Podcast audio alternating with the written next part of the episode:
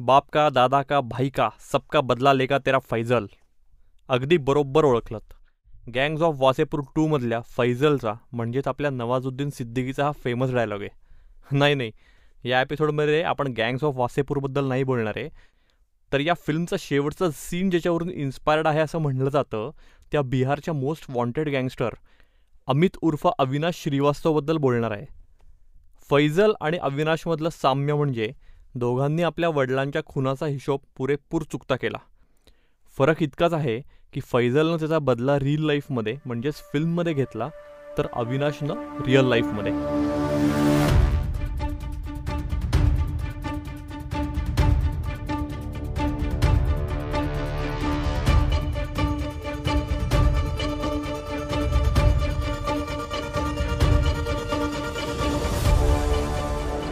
Hello friends Marathi crime कथा या माझ्या नवीन पॉडकास्टमध्ये मी तुमचा होस्ट निरंजन मेढेकर तुमचं अगदी मनापासून स्वागत करतो.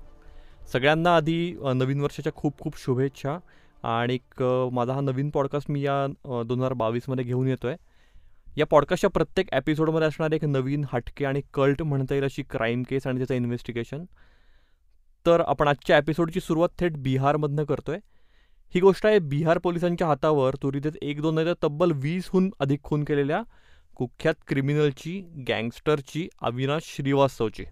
पण एक मिनिट या प्रकरणात सगळ्यात इंटरेस्टिंग काही असेल ना तर ते म्हणजे अविनाशचं बॅकग्राऊंड आणि क्राईमच्या डार्क जगात येण्यामागचं त्याचं मुख्य कारण. अविनाश हा काय मुळात गुंड प्रवृत्तीचा किंवा गुन्हेगारी पार्श्वभूमीचा किंवा भाईगिरीचा किडा असणारा वगैरे अजिबात नव्हता. उलट तो अभ्यासात हुशार कष्टाळू आणि शिकून मोठं व्हायचं स्वप्न पाहणारा आपल्या सगळ्यांसारखाच एक नॉर्मल तरुण होता असं आपण म्हणूया. त्याच्या आईवडिलांनाही त्यानं बिहारसारख्या अस्थिर राज्यात आयुष्य वाया घालवण्याऐवजी शिक्षण पूर्ण करत कुठंतरी मुंबई दिल्ली किंवा फॉरेनमध्ये सेटल व्हावं असं वाटत होतं. त्याचे स्वतःचे विचारही तसेच होते. त्यामुळं ग्रॅज्युएशननंतर तो दिल्लीला शिफ्ट झाला. आणि तिथल्या प्रेस्टिजियस जामिया मिलिया इस्लामिया युनिव्हर्सिटीतनं त्याने एम सी एची पोस्ट ग्रॅज्युएशन डिग्री घेतली. आ, आपण इमॅजिन करू शकतो की बिहारहून तुम्ही दिल्लीला जाता आणि एक, अ, इतक्या मोठ्या युनिव्हर्सिटीतनं तुम्ही पोस्ट ग्रॅज्युएशन करता. आणि इतकंच नाही तर त्यानंतर त्याला थेट इन्फोसिसमध्ये जॉब लागला. सो त्याचं लाईफ दिल्लीला असं ऑलमोस्ट सेट झालेलं. सो त्याचे आईबाबाई ऑब्वियसली खुश असतील. पण अ, हे असं सगळं छान व्यवस्थित सुरळीत सुरू असतानाच त्याच्या आयुष्याला एकदम युटर्न मिळाला आणि त्याचं नशीब त्याला परत एकदा बिहारला घेऊन आलं. कसं ते जाणून घेण्याआधी त्याच्या वडिलांची आपण थोडीशी बॅकग्राऊंड आणि त्यांची माहिती घेऊया. अविनाशचे वडील काला श्रीवास्तव उर्फ लल्लनजी हे बिहारच्या राजकारणातलं तसं बडप्रस्त होतं. राजकारणात सक्रिय असलेले लल्लनजी एम एल सीही झाले होते. वडील राजकारणात असले तर पोरगाई हटकून राजकारणीच होतो. हा आपल्या देशातला राज्यातला तसा अलिखित पायंडा पडला असला तरी अविनाशला पॉलिटिक्समध्ये काढीचाही इंटरेस्ट नव्हता. दुसरीकडे बिहारमधलं पॉलिटिकल सगळं एन्व्हायरमेंट काय आहे हे जवळून माहिती असल्यानं लल्लनजींनाही आपल्या मुलांना राजकारणात येऊ नये असंच वाटत होतं. लल्लनजींची वाढती लोकप्रियता त्यांना पुढं मागं सत्ता मिळवून देऊ शकते ही शक्यता त्यांच्या हितशत्रूंना चांगलीच खुपत होती. यातूनच दोन हजार दोन साली पाटण्यातल्या कंकरबाग परिसरात भर दिवसा लल्लनजींचा खून झाला. वडिलांचा खून झाला तेव्हा त्याच्या आईनं जाणीवपूर्वक अविनाशला या सगळ्यापासून दूर ठेवलं होतं आणि पुढच्या शिक्षणासाठी म्हणून त्याला दिल्लीला पाठवलं होतं. दिल्लीला आय टीत नोकरी करत असताना आईनं लग्नाचा लकडा लावल्यानं सुट्टी घेत अविनाश बिहारला परत आपल्या घरी आला. तेव्हा त्याच्या डोक्यात नोकरी सोडून बिझनेस करायचा असं घोळत होतं. जेव्हा त्यानं त्याच्या डोक्यातली कल्पना त्याच्या मित्रांना बोलून दाखवली तेव्हा कोणीतरी त्याची एका बड्या आसामीबरोबर एका बड्या पार्टीबरोबर मिटिंग फिक्स केली. जो अविनाशला त्याच्या या नव्या बिझनेसमध्ये मदत करू शकेल असं त्याच्या मित्राला वाटत होतं. अविनाशनं साहजिकच ही गोष्ट आपल्या आईला शेअर केली. तेव्हा मात्र ती मनातनं एकदम हादरली आणि तिनं पहिल्यांदाच त्याच्या वडिलांच्या मृत्यूमागचं खरं कारण अविनाशला सांगितलं. आपल्या बाबांना दगाफटका झाला आहे हे अविनाशला साधारण माहिती होतं. म्हणजे तो काय अगदीच तेव्हा लहान नव्हता त्यांचा खून झालेला तेव्हा. पण त्यांचा मृत्यू हा कुठल्या वादावादीतून किंवा कुठल्या तरी गैरसमजातून झाला असं त्याला वाटत होतं तोपर्यंत. पण ते तसं नसून त्याच्या वडिलांची हत्या ही राजकारणातल्या त्यांच्या प्रतिस्पर्ध्यांनी थंड डोक्याने केलेली आहे हे पहिल्यांदाच आईनं अविनाशला सांगितलं. इतकंच नाही तर लल्लनजींचे खुनीही ठोस पुराव्याअभावी सुटून गेले होते. आपल्या पतीसारखंच आपल्या मुलाच्या जीवाचं काही बरं वाईट होऊ नये या भावनेनं कंचनबाईंनी म्हणजेच अविनाशच्या आईनं या सगळ्या वास्तवापासून इतके दिवस त्याला अनभिज्ञ ठेवलं होतं. आताही तिला त्याला खरं काय ते सांगायला लागलं कारण अविनाश ज्यांच्यासोबत व्यावसायिक संबंध प्रस्थापित करायला बघत होता नवीन बिझनेस सेट करायला बघत होता तेच तर त्याच्या वडिलांच्या खुनामागचे मुख्य सूत्रधार होते. लल्लनजींचा खून एका कॉन्ट्रॅक्ट किलरनं केला असला तरी त्याला सुपारी देणारी आसामी या सगळ्या प्रकरणापासून नामानिराळी राहिली होती. तर हे मुख्य सूत्रधार कोण आहेत? हे तसं ओपन सिक्रेट होतं. आणि याबद्दल पोलिसांना पक्षश्रेष्ठींना आणि अर्थातच अविनाशच्या घरच्यांनाही माहिती होतं.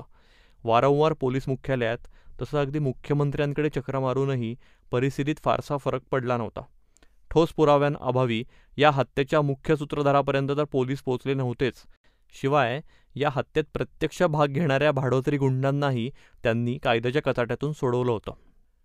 आता इथं आपण इमॅजिन करू शकतो की ही सगळी वस्तुस्थिती अविनाशला जेव्हा कळली असेल तेव्हा त्याची काय अवस्था झाली असेल? म्हणजे वडील जाणं ही कोणत्याही मुलासाठी कधीही भरून न येणारी अशी जखम असते. पण इथं तर लल्लनजींचा मृत्यू हा कोणत्या नैसर्गिक कारणांनी झाला नव्हता तर त्यांना भर चौकात गोळ्या घालून मारण्यात आलं होतं. अर्थातच अविनाश सुडाच्या भावनेनं पेटून उठला. पण रागाच्या भरात काही करण्याऐवजी त्यानं शांत डोक्यानं मनात काही आराखडे बांधले आणि ज्या गँगनं त्याच्या वडिलांची हत्या केली होती त्याच्या विरोधी गँगमधल्या एका कुप्रसिद्ध गुंडाला फोन लावला. काही करून वडिलांच्या खुनाचा बदला घ्यायचा ही त्याची जिद्द असल्यानं त्यानं मागचा पुढचा विचार न करता थेट त्या गँगशी हात मिळवला. हे नेमकं कसं झालं याची फारशी माहिती उपलब्ध नाही आहे पण असं म्हणतात की हा निर्णय घेतल्यावर अविनाशनं त्याचं घर सोडलं. घरच्यांशी संपर्क पूर्णपणे तोडला. आणि तो एका अज्ञात स्थळी रवाना झाला.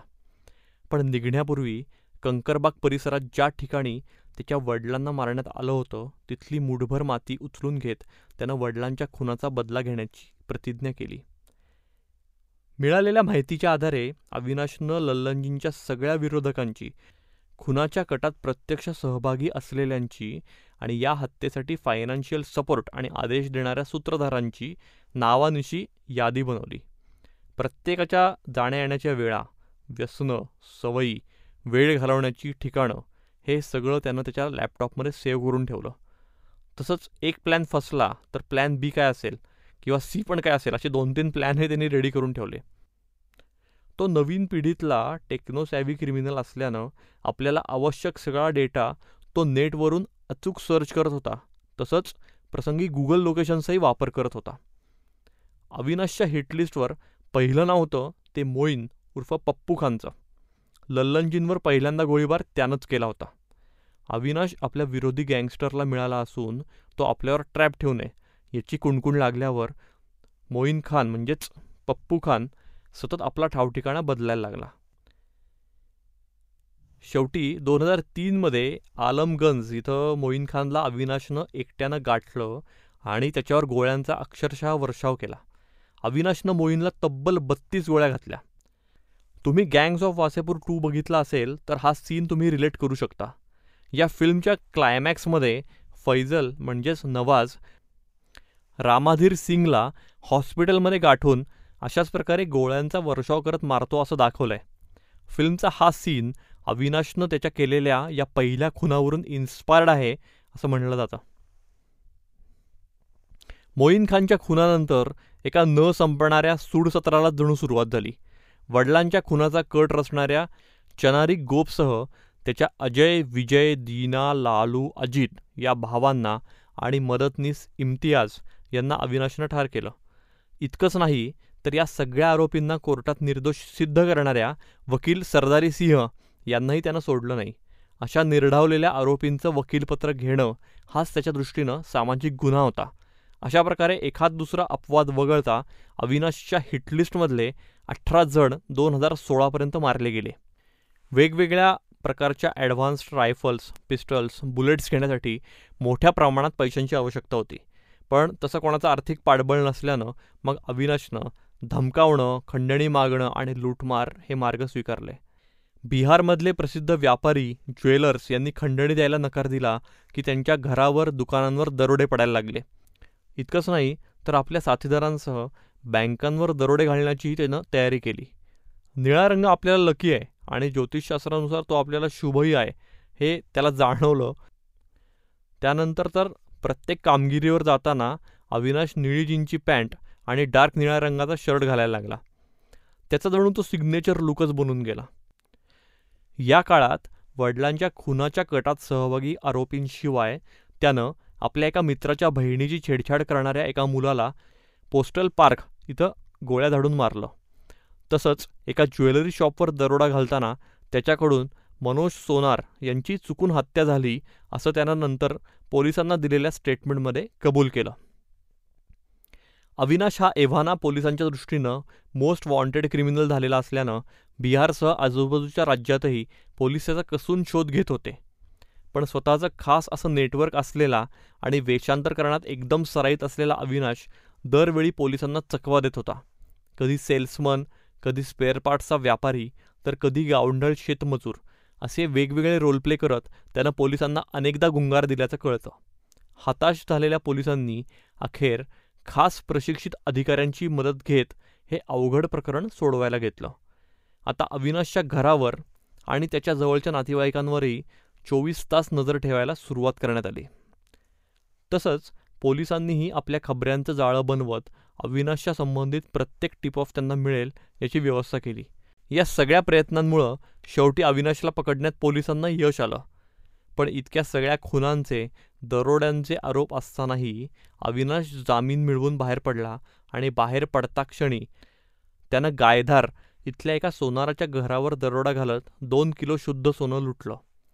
जामिनावर बाहेर पडलेल्या अविनाशनं परत आपल्या कुरापतींना सुरुवात केल्यानं पोलीस परत एकदा त्याच्या मागं हात धुवून लागले. शेवटी बिहारच्या वैशाली जिल्ह्यातल्या हरपूर हरदास या गावात सेंट्रल बँक ऑफ इंडियाच्या शाखेत घुसलेल्या आणि दरोड्याच्या तयारीत असलेल्या गुन्हेगारांना पकडण्यात पोलिसांना यश आलं.